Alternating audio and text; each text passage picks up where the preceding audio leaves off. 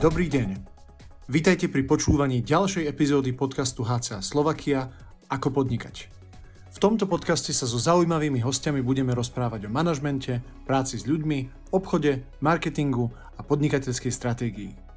Všetky tieto témy rozoberieme technicky, ľudsky, ale hlavne prakticky. Ďakujeme vám za vašu podporu a prajeme príjemné počúvanie.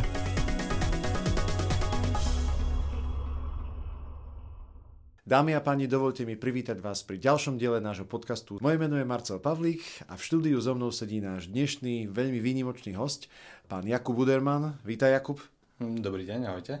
Jakub je mladým podnikateľom z východného Slovenska, pôvodne je to rodák z Raslavíc, dobre hovorím? Presne tak. Z Raslavíc to je obec v okrese Bardejov a pôsobí v Prešove a v podstate už v 7 krajinách sveta.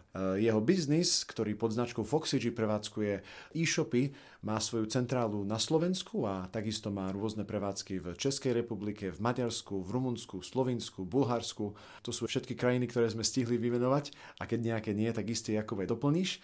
A hlavným sortimentom, ktorý predáva, je sortiment, ktorý používajú domáci kutili a majstri. E, v jeho výbere nájdete rôzne náradia, ktoré využijete pri správe vlastného autoservisu alebo vlastnej garáže. Ďalej rôzne záhradné produkty a produkty rôznej inej domácej spotreby, ktoré využije každý, kto má dve zdravé ruky a chuť niečo vo svojom voľnom čase porábať. Jeho firma je veľmi úspešná. Za tie roky, ktoré začal, pokiaľ viem, začal si už na vysokej škole, keď sa nemýlim. Áno sa stal e, pre mňa osobne jedným z najúspešnejších prevádzkovateľov e-shopov e, v tejto oblasti v týchto 7 krajinách. Jeho e-shopy nájdete pod značkami ako Profi Lakťovky, Best Tent a ešte aj ďalšie, ktoré pôsobia v rôznych iných krajinách. Aby som ešte spomenul jeden zaujímavý fakt, e, pokiaľ teda tomu správne rozumiem, si aj veľmi mladý človek, teda no veľmi mladý, nie je to o tom, že by si včera mal 18 a iba včera by si e, oslavoval úspešný vodičák, ale keď tomu správne rozumiem, e, začal si podnikať v relatívne mladom veku, ešte pred skočením vysokej školy. Je tak? V podstate, aby som to tak zhodnotil, tak ja e, do podnikania zabrdzam v podstate od, úplne od malička, lebo ako prvý predajný artikel môj bol, boli, boli jazdené motorky, lebo moje hobby najväčšie sú motorky už od malička, neviem akým spôsobom som sa k tomu dostal, alebo ako mi to bolo dané, ale v podstate e, od, od malička už v nejakých 12 rokoch som mal svoju prvú motorku. No a tým pádom, že ja som stále sníval o motorkách a o tom, že ich budem mať, že, že na nich budem jazdiť, je tak, tak e, v podstate tým, že nepochádzam z nejakej extrémne bohatej rodiny, tak e, mi neostávalo nič iné, len si na tie motorky zarobiť sám. No a keď som si našetril nejaké prvé peniaze, tak som si nejakú kúpil. No a, a, a po predaji prvej motorky som zistil, že vlastne mi stačí málo na to, aby som na nich aj zarobil a postupne tie motorky zlepšoval a, a zhodnocoval ich. Tým pádom v podstate už od tých 12 rokov som tak nejak podnikal a s tými motorkami tým, že som ich kúpil, nejak opravil, vyčistil a následne predal. Mm-hmm. A, a takýmto spôsobom som sa akože realizoval ešte v tom školskom veku. No a potom eh, v podstate na tej vysokej škole, keďže uh, som prišiel na tú vysokú školu a videl som, že síce tá škola je fajn, ale aj napriek tomu mám ešte stále dostatok času na to, aby som sa realizoval aj nejak inak, tak e, keďže moji rodičia majú predajňu takú maličku v Raslaviciach s pracovnými odevmi, tak akože prvý artikel, ktorý sme skúsili predávať, boli pracovné odevy. A keďže som bol mladý a relatívne e, zbehli v marketingu a študoval som vlastne aj marketing, tak sme sa rozhodli, že kým rodičia predávajú tie pracovné odevy akože v kamenej predajne, tak ja to skúsim cez internet. No a to bol vlastne prvý ten internetový obchod, ktorý sme spustili a bol zameraný najprv na tie pracovné odevy. Si teda dušou mechanik aj dušou obchodník už od ranného detstva. Dá sa to tak. Takže prvým obchodom, ako si spomínal, bol internetový predaj rôznych ochranných odevov a ochranných pomôcok a takéhoto ďalšieho špecializovaného profi oblečenia. Keď e, môžeme teraz sa z tej minulosti prehodiť do súčasnosti, aký všetok sortiment združuješ pod všetkými svojimi značkami dnes? Kto sú všetko tvoji zákazníci a čo všetko im ponúkate? Čiže z tých pracovných odevov sme sa presunuli do trošku výnosnejšieho biznisu z toho hľadiska, že ten e, trh pracovných odevov ešte nebol úplne zrelý na to predávať ho na internete. Pretože väčšina tých cieľových zákazníkov bola, e, bola staršia, nie úplne zvyknutá na nakupovanie cez internet a pri tých pracovných odevoch sú aj relatívne nízke marže. Tým pádom e, nedalo sa na tom na tom zarobiť dostatočne, e, e, dostatočný obnos alebo množstvo peňazí na to, ako som ja chcel a rýchlo rásť a aký sme plánovali za niekoľko rokov byť veľký obchod a veľká firma. Čiže sme sa presunuli do iných segmentov, no a tie segmenty už boli také, ktorým som ja vyslovene rozumel a ktoré ma, ktoré ma vyslovene bavili. Presne preto, aby ak to budem niekomu aj osobne vysvetľovať alebo cez telefón, keďže sme obchoda a mali sme eh, tú zákazníckú podporu, tak som o tom potreboval dostatočne eh, vedieť veľa informácií. No a tým pádom ako prvé také segmenty boli, boli autodoplnky a, a konkrétne lakťové opierky do aut, na ktorý som založil potom prvý už výnosný internetový obchod, ktorý doteraz funguje pod značkou lakťovky SK. Tam sú vlastne e, rôzne autodoplnky a hlavný sortiment lakťové opierky.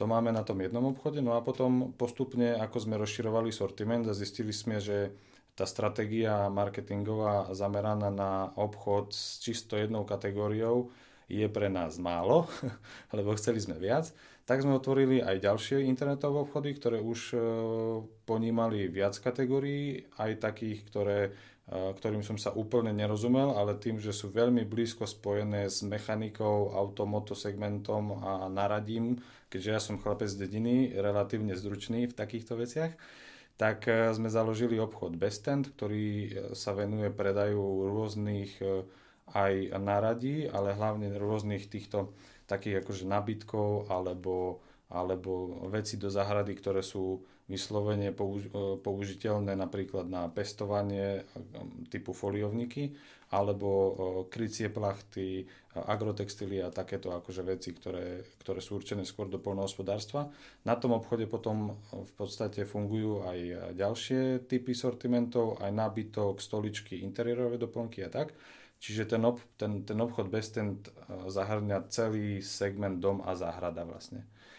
A, a ďalší obchod bol Profi Garage, tá sa zameriava konkrétne na nárade do dielne a vybavenie autoservisov, pneuservisov a všetky také tie náradia, ktoré sú spojené s autami, motorkami, bicyklami a čokoľvek iným. Všetky možné druhy dopravných prostriedkov, či už osobných alebo motorových, nájdeme u vás niečo, čo sa tam dá použiť. Určite. Tak? Super. Ak sa môžem na chvíľu ešte vrátiť k tvojim začiatkom, e, ja si spomínam, aspoň teda z mojej skúsenosti, tak sa mi to javilo, že pred 10-15 rokmi e, fenomén e-shopu a onlineového predaja na Slovensku bol doslova ešte v plienkach. Tých pár e-shopov, ktoré tu boli, už existovali, ale nebolo to v takom veľkom rozsahu a rozmedzi, ako je to dnes. Prečo si sa rozhodol ísť predávať vaše produkty práve touto cestou? Prečo práve cez tento kanál? Ono to je také celkom zaujímavé, pretože ešte keď, sme, keď som bol na strednej škole, tak tým, že rodičia mali ten, ten obchod kamenný v Raslaviciach s tými pracovnými odevami, tak tak trošku ma, alebo nás s bratom, tlačila do toho predávať na internete z okolností mama, lebo ona tak trošku už vtedy vycítila to, že asi ten internet bude napredovať. My sme to vtedy ešte nebrali ako niečo, čo by nás možno v budúcnosti živilo, alebo ešte som tomu neprikladal úplne tak, takú váhu, že fakt ten internetový predaj o 10 rokov nás bude živiť a z toho bude akože obrovská firma. Ale, ale tak nejak nás do toho tlačila mama, my sme mali kopec výhovoriek, lebo akože stredná škola, stredoškoláci majú úplne iné e, záujmy a, a problémy, ktoré riešia aktuálne. Ale tak potom nejak e, po nastupe na tú vysokú školu, tým, že som mal ten čas, tak e, som si povedal, že dobre, skúsim to. E, mama mala už zabehnutých dodávateľov, čiže bolo veľmi jednoduché vytvoriť obchod, napojiť sa na dodávateľov a zabezpečiť si okrem ako marketingu aj tú logistiku, lebo v podstate ona mala nejaké pravidelné objednávky, chodili jej zasielky, mala už sklad, nepotreboval som ho vtedy budovať s tým, že som nevedel vlastne, čo sa bude predávať, tak ja som vlastne zobrazil na internete to, čo ona mala v predajni. No a tým, keď sa to kúpilo, tak som si to od nej kúpil a potom predával cez ten, cez ten obchod zákazníkom. To bolo také akože relatívne uľahčenie a, a, a možnosť rýchlo do toho vhupnúť a zistiť, čo funguje, čo nefunguje. Aha, tak ja teraz dám do ostrého kontrastu oproti mojej predošlej otázke túto ďalšiu otázku. Dnes naproti tým 10-15 rokom dozadu je e-shopov ako hub po daždi. Dnes v podstate každý človek, mám pocit, že na, na jednej ulici nájdeš aj 2-3 e-shopy a stále ich pribúda, najmä po tejto postpandemickej dobe, keď mnoho kamenných predajní bolo kvôli hygienickým predpisom zavreté. Čím sa vaše e-shopy odlišujú od ostatných? Čím ste vy výnimoční? Čo vy robíte také, čo naozaj zákazníka presvieča, aby kupoval práve u vás a nie niekde inde? V podstate celý čas, keď som produkty predával alebo keď som ich ponúkal, tak e, hlavná myšlienka bola e, toho, že stále som sa zamyslel, ako by som ten produkt očakával, že, že kúpim ja sám.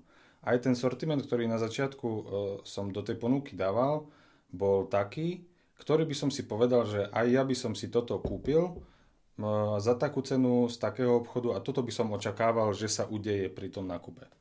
Tak v podstate Eh, tá myšlienka bola taká, že robiť to tak, ako keby som to robil pre seba. Uh-huh. A tým, že ja som akože človek relatívne netrpezlivý, tak som chcel, aby keď si niečo objednám, bolo to rýchlo, bolo to za, pokiaľ, pokiaľ možno za najlepšiu cenu, ako sa dá zohnať, eh, aby to splňalo nejakú kategóriu kvality, ktorú ja očakávam a na čo to ja potrebujem. Tým pádom tie naše obchody sa nezameriavajú na nejaké špeciálne segmenty tovarov, ktoré sú ojedinelé alebo niečo, ale tie produkty, ktoré my máme na internetových stránkach a ten sortiment je tvorený ako keby na mňa alebo na všetkých našich kolegov, ako, čo by si oni kúpili, za čo by boli ochotní zaplatiť a ako by očakávali, že ten, že ten obchod prebehne. Tým pádom všetci chceme ten tovar rýchlo, to sú samozrejme všetci, ale my celý, celá tá naša filozofia je, ak niečo ponúkame, dajme tomu, máme to skladom, okamžite, keď nám príde objednávka, chceme to odoslať, odosielame to, tú cenu dávame takú, aby si to ten človek kúpil a nemusel nad tým rozmýšľať, či sa mu na to uh, zvýši rozpočet, nezvýši rozpočet, proste je to všetko tak, tak urobené, aby to človeku dávalo fakt zmysel, že nemusí rozmýšľať nad tým a porovnávať zbytočne. U nás je požadovaná kvalita akože uspokojivá za super cenu s extra rýchlym doručením to doručenie je obzvlášť e, segment alebo parameter, na ktorom si dávame záležať, lebo máme veľmi rýchle e, dopravy do všetkých krajín, v ktorých fungujeme, je ich v podstate 7 a tie kombinácie toho obchodu a toho celkového toho nákupného zážitku sú urobené tak, ako by som to ja chcel, mm-hmm. aby to prišlo mne. Takže teda keď ti správne rozumiem, je dobré dať sa do tej pozície používateľa a naozaj si prejsť svojim vlastným obchodom ako zákazník. Tak, presne tak. Čo, čo očakávam ja, ako by to malo fungovať, tak to presne chcem, aby, aby, aby z toho taký pocit mali aj tí naši zákazníci. Jasné. No, dúfam, že ďalšia otázka nebude znieť veľmi podpásová, ale určite za tie roky, ktoré podnikáš a za tie roky, za ktoré si otvoril obchody či už na Slovensku alebo v Čechách a v zahraničí, Mnohé veci sa sa naučil a mnohé veci si sa musel aj odnaučiť. Stalo sa ti niekedy niečo také, alebo je nejaká tá vec, ktorú si ty na začiatku rátal, že to nejakým spôsobom bude fungovať a keď si začal naozaj podnikať a si to rozbehol, tak si zistil, že reálny život je úplne, úplne opačný? Niečo, čo ťa prekvapilo, či už na správaní zákazníkov, alebo na vedení e-shopu, alebo na distribúcii, alebo na riešenie reklamácií. Bol tam nejaký takýto aha moment, ktorý ti zmenil to otáčanie o 180 stupňov? Boli, boli také momenty, nenapadá ma konkrétne nejaká taká situácia, ktorá by, mi, ktorá by sa mi tak uložila v pamäti, že by som hneď vedel odpovedať, ale v podstate e, také tie asi tradičné veci typu, že podnikateľ má veľa času, má veľa peňazí, môže ísť na dovolenku a tak ďalej, ale toto sa minimálne v mojom prípade nejak extra nekonalo. Na dovolenke som nebol ani nepamätám a, a jedine také nejaké jedno, dvoj, trojdňové výlety. Ale e, v podstate um, ma na jednej strane prekvapujú každým dňom naši zákazníci, že ten, tí, tí ľudia sú tak rôzni, že keď sa hovorí, že 100 ľudí 100 chutí, tak, tak ono to v podstate je, že, že 6 e, miliard ľudí, 6 miliard chutí, že proste to je tak široký sortiment, s čím sa vy v predaji môžete stretnúť a s tými, s tými rôznymi ľuďmi a situáciami, že to je na jednej strane akože niekedy úsmevné, niekedy menej úsmevné, ale stále to v človeku dá taký, taký feeling, že fakt ten svet nie je len čierno ale je tu spústa ľudí a tie reakcie môžu byť také, čo vás ani v živote nenapadli, že také môžu byť. Je nejaká výnimočná situácia, čo si zažil so zákazníkom, o ktorú si ochotný sa podeliť? Bolo, bolo veľmi úsmevné, keď, keď chodí, chodili na predajňu a, a po, napríklad po, po tie osobné odbery, ktoré sme mali a ktoré, ktoré vlastne stále si vedia zákazníci v Prešove tie objednávky vyzdvihnúť u nás a s tým, aké, akú majú ochotu sa niekedy rozprávať tak, že, že e, ako keby chcú sa pochváliť, chcú sa, chcú sa rozprávať o, o všetkom a zrazu zistíme ešte, ešte dávnejšie, keď sme nemali akože takú veľkú firmu, že u nás nejaký zákazník prišiel po jednu objednávku za, za pár eur a, a strávil u nás možno hodinu rozprávaní na rôzne témy a my sme ho ochotne počúvali, ale taký potom odchádzal akože spokojný s tým, že, že aj pre nás to bolo také prekvapivé, že fakt ani by ma nenapadlo, že ten človek tu príde a strávime s ním hodinu. Hej. Naozaj každý človek, ktorý obchoduje, asi dá za pravdu, že tie životné príbehy tých ľudí, s ktorými sa stretneme, tie sú naozaj, naozaj veľmi výnimočné. No, keď sa pozrieme na vašu situáciu a na vašu firmu dnes, Koľko, vás u vás, teda koľko u vás ľudí dnes pracuje, um, aký máte veľký sklad a aký máte široký sortiment, čo sa položiek týka?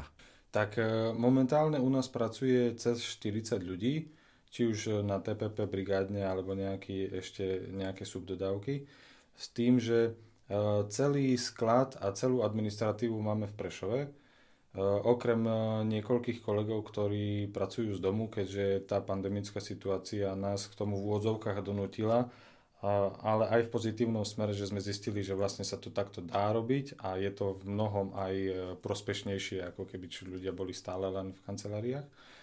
Tým pádom máme cez 40 ľudí, e, sklady máme v Prešove, celý tovar, celá logistika vychádza a vyráža z Prešova. Tu máme sklady, ktoré majú čisto len skladové, skladový priestor zhruba 2,5 tisíc m štvorcového plus nejaké e, kancelárie, vonkajšie plochy a tak.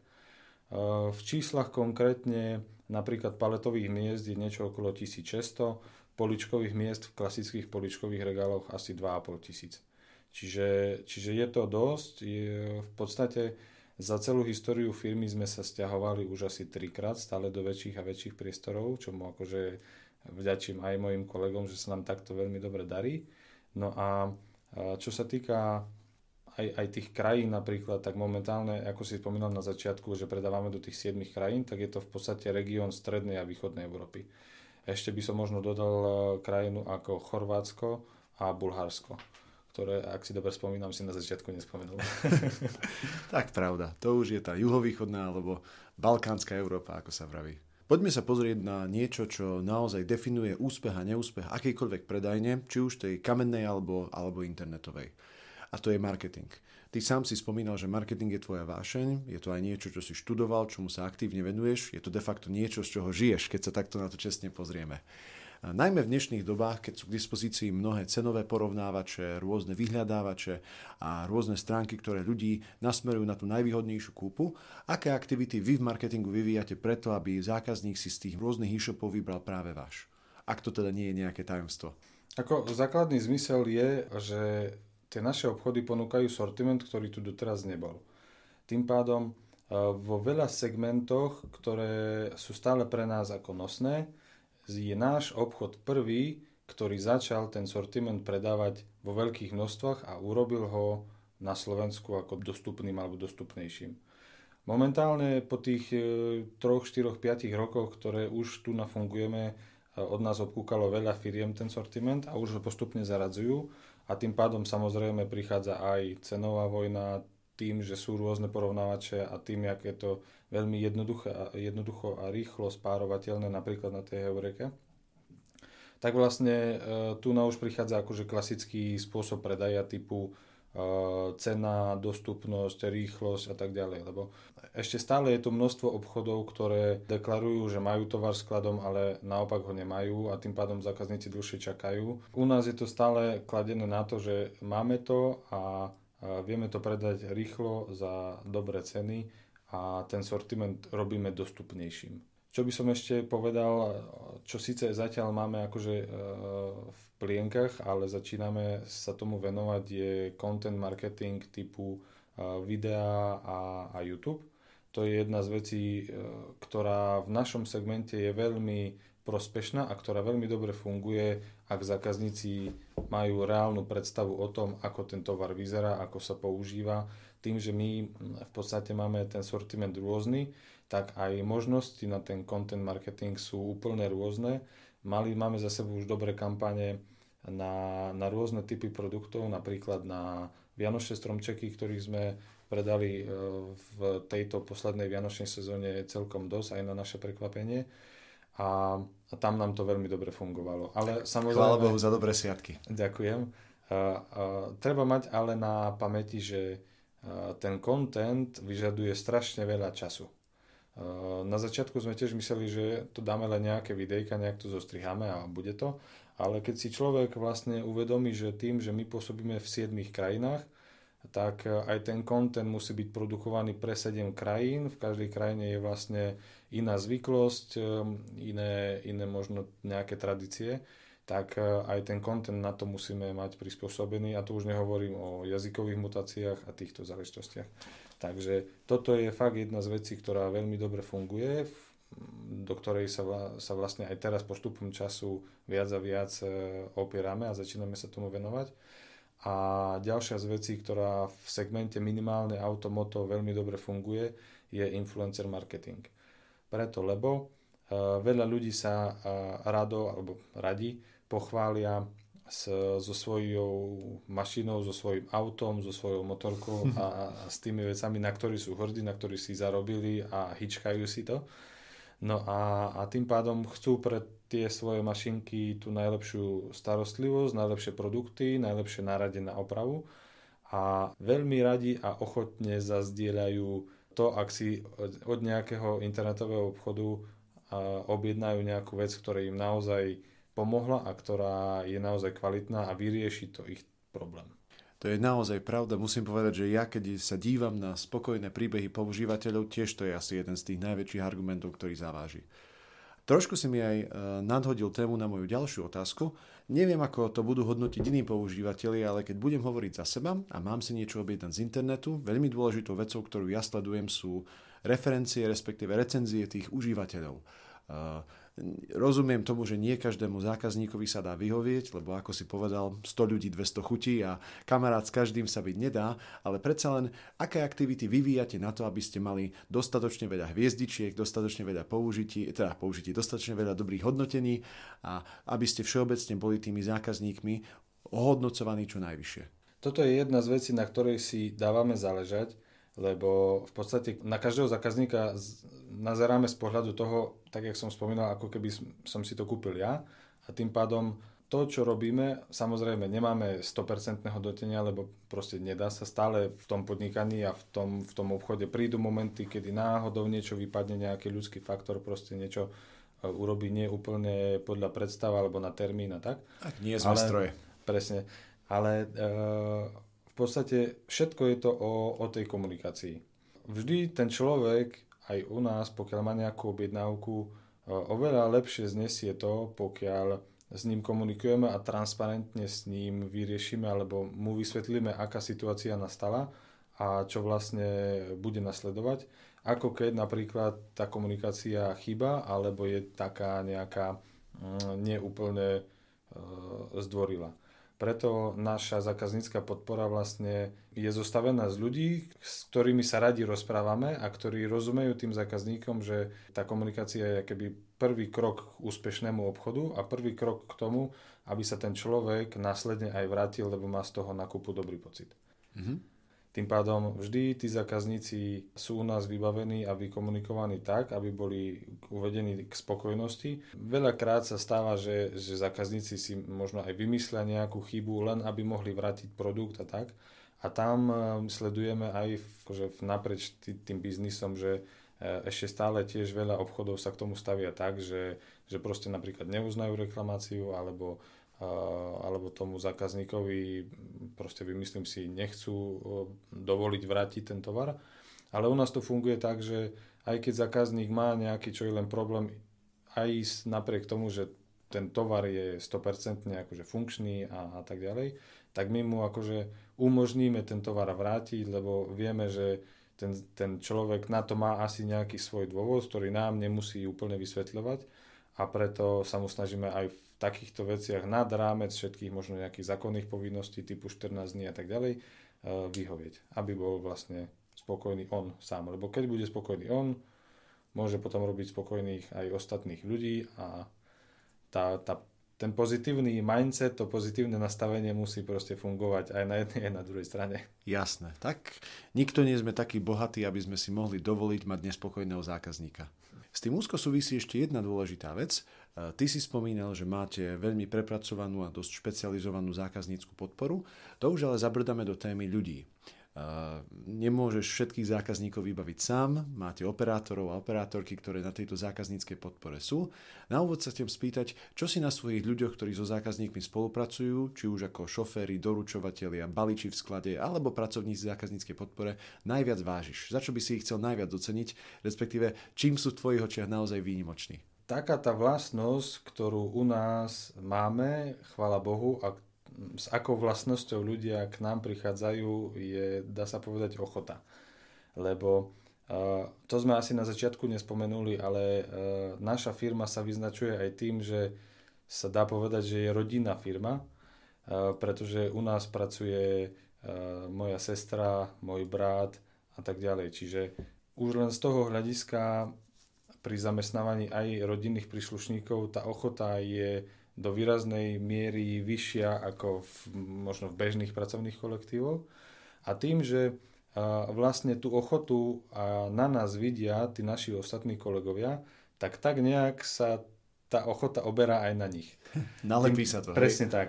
A, a tým pádom tí naši kolegovia veľmi často, alebo už aj ja vnímam tých našich kolegov ako nejakú rodinu, s ktorými sa vieme porozprávať alebo proste stráviť čas aj mimo firmy, porozprávať sa ale, alebo robiť s nimi aj in, úplne iné činnosti, ktoré vôbec s firmou nesúvisia. S tým, že uh, to podporuje taký ten uh, dobrý, dobrý feeling a keď sa ľudia dobre cítia, tak fakt robia veci aj úplne nad rámec toho, čo by človek uh, možno očakával alebo, alebo chcel, aby robili a robia to sami automaticky. Mm-hmm. Čo som si všimol u vás je, ak teda dúfam, že nikoho sa nedotknem, u vás je veľmi mladý, dynamický, dravý kolektív. Čo ty robíš na to, aby si svojich ľudí motivoval? Lebo to sú ľudia, ktorí majú veľa energie, veľké sny, veľké ciele, veľké plány, predpokladám. Tak, tu by som e, vlastne povedal, že tým, že e, ja v tomto roku ešte len oslávim 28 tak aj ten kolektív tak plus minus e, sa točí okolo priemerného veku tých 28 do 30 rokov. No a to sú všetko mladí ľudia. No a tým pádom, že e, máme toľko mladých ľudí, tak tam už tá psychológia tých mladých ľudí je o tom, že nie sú zvyknutí len robiť, byť ticho a tak ďalej, ale potrebujú aj nejaké iné aktivity typu podporovania nejaké, nejakého tímového e, ducha alebo nejaké tímové aktivity. A tu máme veľmi dobre spracovaný plán, za ktorý vďačím aj mojej priateľke Lej, ktorá mimochodom tiež robí u nás vo firme a s ktorou to celé budujeme. A ona je ten človek, ktorý vlastne dokáže vymyslieť také aktivity a tak e, zamestnať tých ľudí rôznymi aktivitami, že, e, že v podstate to celé buduje takú dobrú atmosféru vo firme. Keď môžem spomenúť konkrétne veci, tak ešte, ešte pred koronou nám veľmi dobre fungovali napríklad nejaké spoločné raňajky, ktoré sme mali zhruba raz do mesiaca, kde sme sa všetci stretli. pripravili, každý donesol nejakú svoju typickú kombináciu jedál, ktoré má rád na, na raňajky a spolu sme sa vlastne naraňajkovali. Potom sme to posunuli na vyšší level.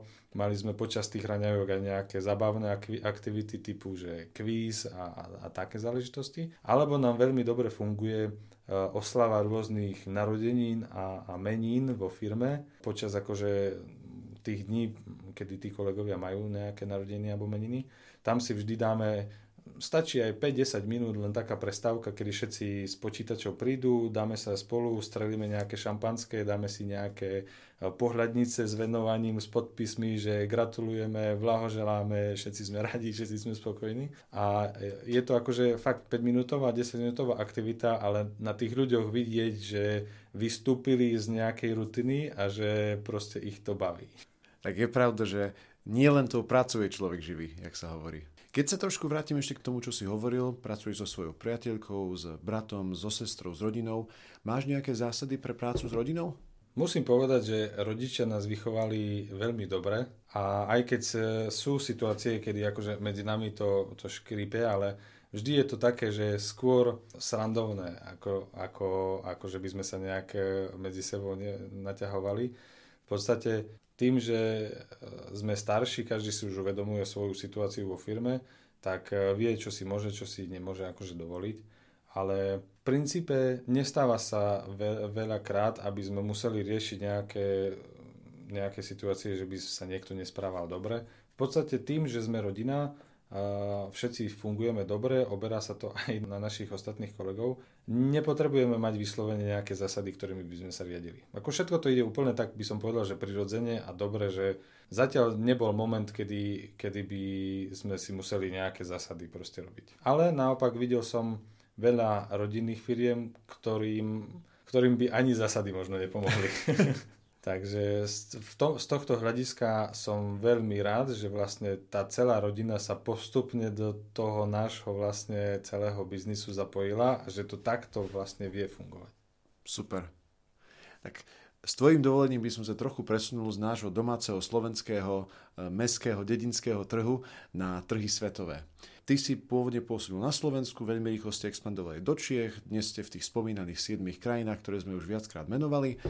Prvá otázka znie, že čo ťa popchlo takto dynamicky rásť aj do cudzích krajín, ako sa hovorí? Tým, že stále potrebujem posúvať a stále sa potrebujem zlepšovať aj sám, aj akože kolegov okolo seba, ktorých mám, tak to Slovensko, Česko, akože prvá krajina, do ktorej sme expandovali, bolo Česko, to bolo také nejaké prirodzené, jednoduché a taký, taký ten vývoj, že však sme vlastne boli Československo a je to stále akože jedna veľká krajina a, a bratia Slováci a Česi, tak vlastne postupne som sledoval aj iné firmy, ktoré v tom boli ešte trošičku ďalej ako my.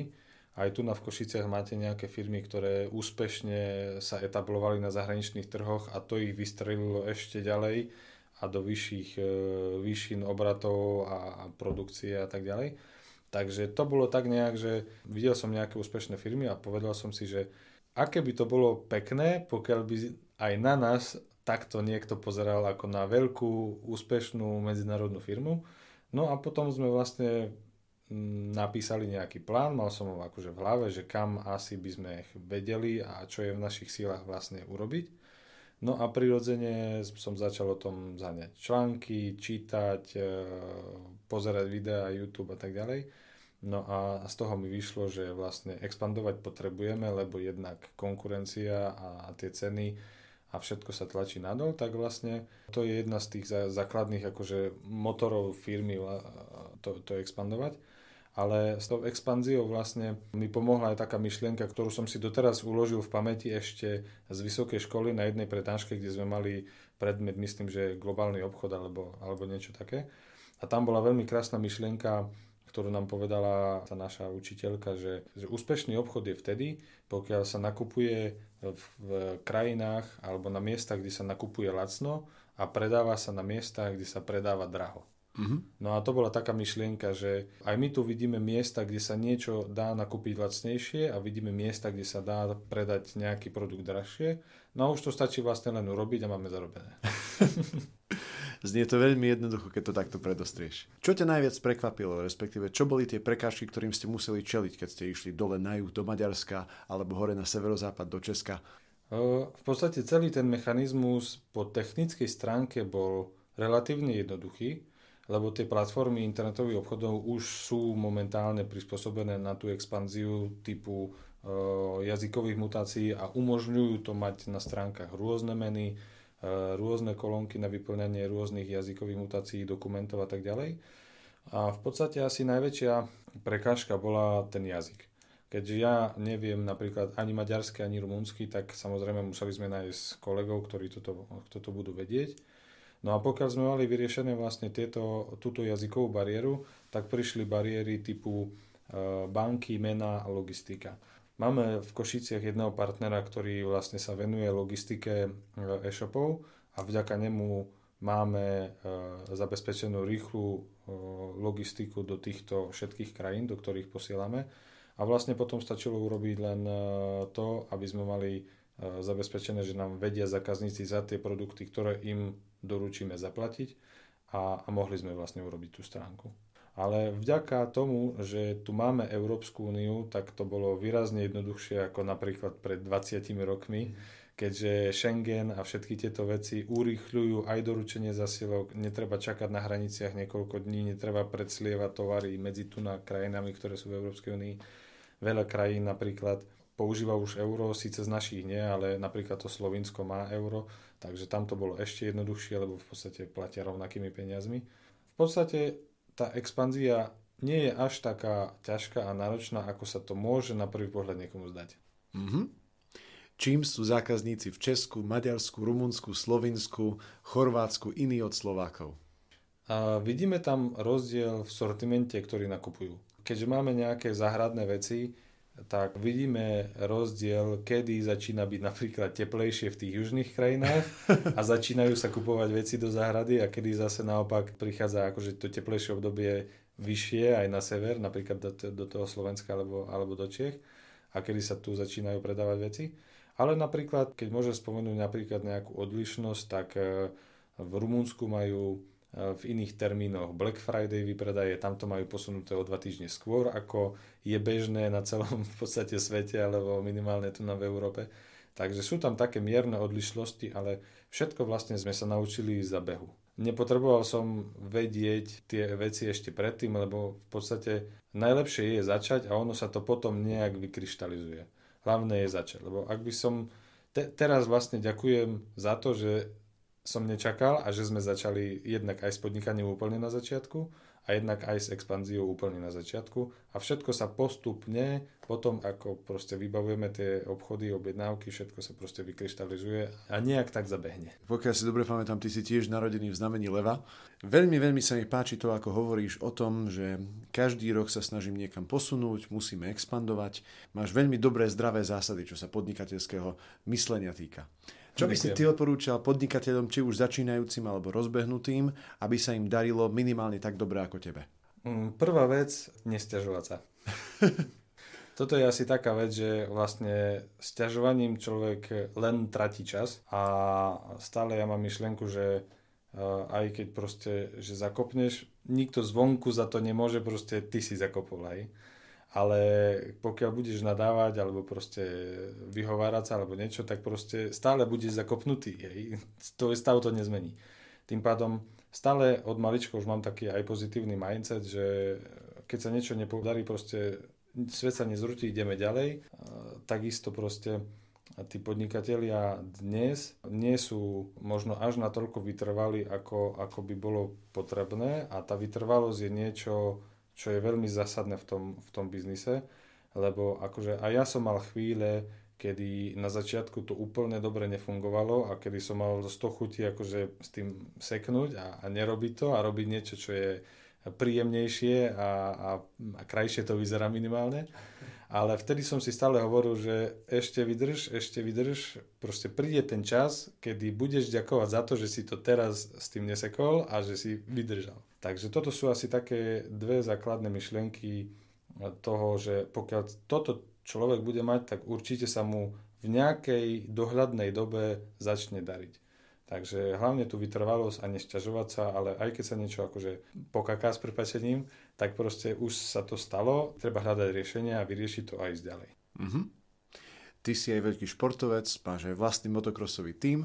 Čo robíš na to, aby si si udržal zdravie, pohodu a, aby si sa vyventiloval popri všetkej tej práci, ktorú máš? Tak tým, že ja som e, od malička mal trošičku nadváhu, tak som e, v podstate v nejakom 8. ročníku som vážil 95 kg. To bolo na, na 8 strašne veľa. Zo mňa si robili ľudia, akože spolužiaci srandičky a tak. Tak to tak si vtedy, naozaj dnes neviem predstaviť. Vtedy vlastne som mal uh, také myšlienky, že musím schudnúť. Vtedy som sa sekol Vtedy som asi za, za dva týždne jedol len kuracie meso a nejakú papriku a schudol som asi 20 kg. Bolo to náročné, ale bolo to dobre v tom, lebo vtedy bol nejaký taký zárodok toho, že vytrvalosť. Že stačí vydržať, neseknúť s tým a podarí sa to. Od vtedy, keď som vlastne schudol, ja som chodil aj pravidelne cvičiť, vtedy som sa prihlásil aj do Raslavic, ešte do takého fitka, gymu, takého úplne, že oldschoolového. A tam, tam sme začali cvičiť, no a tým, že som začal cvičiť, tak proste už som v tom pokračoval a, a nejak tak som sa prelínal tými rôznymi športami aj na strednej škole, na vysokej škole. Na strednej škole som napríklad pretlačal rukou, chodil som aj na súťaže, akože nebol som v tom, že úplne najlepší, ale v rámci nejakého, e, nejakej lokality, že typu Prešov, mesto alebo východné Slovensko som dostal aj nejak, ne, nejaké medaily. No a a potom som vlastne cvičil už len pre seba, pre, pre dobrý pocit, preto aby som sa udržiaval vo forme. No a tie motorky vlastne vznikli tak, že od malička som chcel motorky a obzvlášť akože motorku krosku, to bolo také ešte, ešte v hrách som stále len na motorke jazdil a nič iné som nechcel, len v hre motorku a, a hru motorky a tak ďalej. No a, a tak to vyšlo teraz, že v podstate tým, že si založíme vlastný motokrosový tím, tak budeme vedieť veľmi dobre prepojiť to, čo nás baví, s tým, čo je pre našu firmu prospešné. Ako som spomínal, ten content marketing a YouTube a influencerstvo, to je niečo, čo v tejto dobe momentálne veľmi dobre pomáha biznisu ako takému, pomáha brandu, pomáha viditeľnosti, je to veľmi efektívny marketingový nástroj alebo kanál No a čo iné môžeme robiť ako to, čo nás baví. Tým pádom som sa rozhodol, že, e, že založím tým, kúpil som motorku, no a tým, že sme začali súťažiť, posúvame vlastne aj seba samých, lebo motocross nie je tímový šport, je to vlastne, tam je každý sám za seba, tam ide jednotlivec. No a v tých športoch, kde je jednotlivec, tak tam človek nemôže sa stiažovať na nikoho iného, tam je proste sám a sám musí zo seba vydať to maximum, čo vie. No a, a tým pádom, že nás to baví, tak sa aj posúvame. Akože na prvých súťažiach som končil posledný a postupne, postupne stále rastiem. Lebo základ je neuspokojiť sa s niečím, uh, s nejakým stavom, lebo proste stoja tá voda hníje, jak sa hovorí. Preto aj ja napríklad e, sa musím posúvať aj, na iných, e, aj v iných oblastiach ako len tých biznisových, lebo keď sa posuniem v inej oblasti, tak zákonite sa posuniem aj v inej oblasti, lebo ma to núti, aby sa tá vodováha stále vyrovnávala. Tým pádom akože posun na jednej strane spôsobí posun na druhej, na jednej na druhej a tým človek stále rastie. No a, a toto je segment, kde musíš vydať veľké množstvo energie, a, ale vráti sa to v podobe toho rastu. Mm-hmm. Ďakujem veľmi pekne. Na záver dnešného rozhovoru sa ti chcem spýtať, aké máš ty plány a ciele do budúcna a čo by si rád odchádzal našim poslucháčom? Plány a ciele sú samozrejme e, založiť si rodinku, keďže zatiaľ ešte tú rodinku ja momentálne nemám úplne e, dokončenú, ale e, túžim samozrejme ka, ako každý normálny človek po, aj, aj po manželke, po deťoch a tak ďalej. Zatiaľ mám len priateľku a a maličkého rošana ako psika.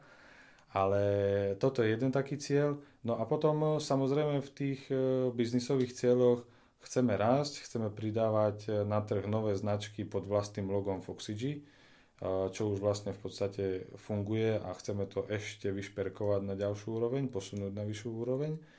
No a, a to je taký biznisový cieľ, akože máme nejaké ciele v obratoch a tak ďalej, ale to myslím, že to asi nebude veľ, veľmi veľa ľudí zaujímať, ale skôr akože posunúť ten biznis, posunúť tie krajiny, posunúť ten segment, sortiment na vyššiu úroveň, aj celé to nákupné vlastne správanie. No a, a potom aj také akože športové ciele, uh, ten tým motokrosový, nájsť nových mladých talentovaných jazdcov a podporiť mladých jazdcov hlavne.